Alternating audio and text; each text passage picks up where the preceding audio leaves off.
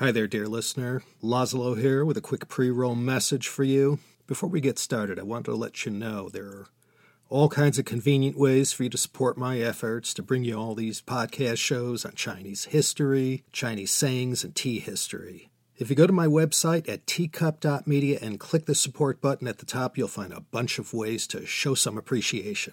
There's Patreon, where you can get early access to new episodes, exclusive content, and an invite to the Teacup Media Discord channel, and more. CHP Premium, that also has early access, exclusive episodes, and ad free versions of the entire CHP back catalog. Plus, there's several other ways to donate to the show as well. Check the episode show notes for a link to that very page. And my deepest thanks for listening and supporting me and my humble efforts. Hey everyone, welcome back to the Chinese Sayings Podcast. Laszlo Montgomery here, once again with yet another good one for you. This Chinese saying is a very excellent pedigree, coming from no less a source than the Shiji itself, the records of the grand historian. Sima Qian's magnum opus and monument to his father, Sima Tan. Today we will look at the story behind Ji Ming Gou Dao. As usual, story came from ancient times, four characters, four syllables, thrown together with no apparent meaning. I'd say this one's about as typical a Chengyu as you could get. Ji Ming Gou Dao. Here's the molecular breakdown. A Ji, well, that's a chicken or a rooster. Ming, that's the sound or a cry from an animal, you know, a bird, an insect. Ji Ming means the rooster's crow and a gou is a dog. And dao, that means robber, thief, or needs to steal something. So, Ji Ming Gou Dao. Rooster, call, dog, thief. Hmm, that doesn't make much sense. Our story today takes place during the time of King Zhaoxiang of Qin, who reigned from 307 to 250 BCE. He was the great grandfather of Qin Shi Huang, the first emperor in Chinese history. Qin Shi Huang will declare himself emperor 30 years after the passing of this King Zhaoxiang. So, this story, like so many Chengyu, was rooted in the Warring States period that took place during the second half of the Eastern Zhou. It was a bloody period, and underneath the Yellow River Valley from Shanxi to Shandong are buried relics left over from the battlefields of that era. The Qin state, if you recall from those China History podcast episodes 157 158, was by the time of this King Zhaoxiang about to take the fight to the neighboring kingdoms, of which there were six major ones left.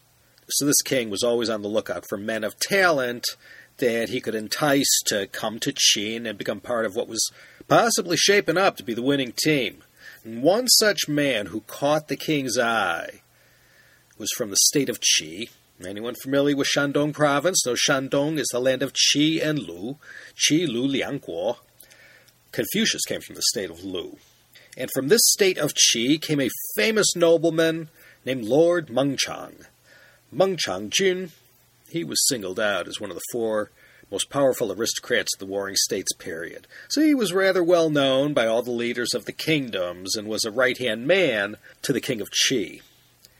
And if you ask anyone already familiar with Meng Changjun, they'll tell you this guy had a hell of an entourage. Lord Meng Chang, I guess he couldn't say no to anyone because all you practically had to do was knock on his door. You became one of his clients. These kinds of hangers on are called manke in Chinese, door guests. So, Lord Mengchang had a bit of a reputation of being kind, generous, and someone who showed up for his friends and anyone else who made it to his ever expanding inner circle. It's said he had as many as 3,000 house guests under his care. And he knew the details of everyone, and when it was their birthday or their son's Manyue ceremony, Lord Meng Chang would be there with a gift.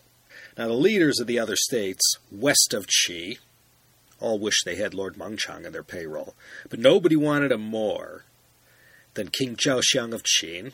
He sent an emissary to go make an offer to Lord Meng Chang to come work in Qin. Well, long story short, he accepted the generous offer, and with his whole entire entourage and a load of gifts, he headed west to the Qin capital of Xianyang. This is near modern day Xi'an. King Zhao Xiang warmly welcomed him and showed him maximum respect. Lord Mengchang presented the king with a gorgeous white fox fur coat that just took the breath away from the Qin king. He was astounded by its beauty and softness. But the time being the summer months, he told his staff to put it someplace for safekeeping until, you know, November, December came around. In no time at all, King Zhao Xiang promoted Lord Mengchang to be his prime minister. And I can tell you, the long serving court officials in Xianyang didn't like that too much. They weren't happy at all that their king was showing such favoritism to someone who wasn't even from Qin. And one of these officials told the king, How can you trust this guy so much? He's like the right hand man to the king of Qi. How do you know he's going to have the best interests of Qin in mind? And other courtiers as well, worked on King Zhao and after enough lobbying, they got him to reconsider. But King Zhao asked, What am I supposed to do? He's already here. I invited him. Won't that look bad if I fired him suddenly? Should I, should I just send him back to Qi? And his officials told him, well, It's too late for that. He already knows too much. They suggested to kill him. But King Zhao he figured, uh, what are the other six kingdoms going to say when they hear that? So he called for Lord Mengchang's house arrest while he tried to think of a solution. So Lord Mengchang was kept locked up, but, you know, he was well treated. King Xiang's brother, Lord Jingyang, had once been a diplomatic hostage of Qi and remembered fondly how well Lord Mengchang had treated him.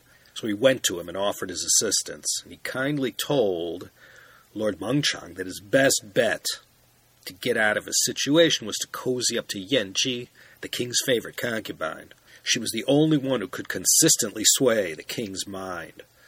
So Lord Mengchang arranged for an exquisite present of white jade to be given to her. But when Lord Jingyang handed the gift to Yan Ji on behalf of Lord Mengchang, she turned her nose up at it and said if he wanted her help, he'd have to give her a white fox fur coat like he gave the king. Lord Mengchang said that it was a one of a kind gift, and they had to kill a lot of rare white foxes to get it. But Lord Jingyang said that was his only way, and Xiang Banfa think of a way to satisfy Yan Ji on this request. One of his entourage told Lord Mengchang, Don't worry, sir. I'll disguise myself as a dog and go steal the coat from the coat room. Well, Lord Mengchang knew this was undignified, but considering the desperate situation he was in, he okayed the plan. And that night, this person disguised himself as a big dog and snuck in through a hole into the room and retrieved the white fox fur coat.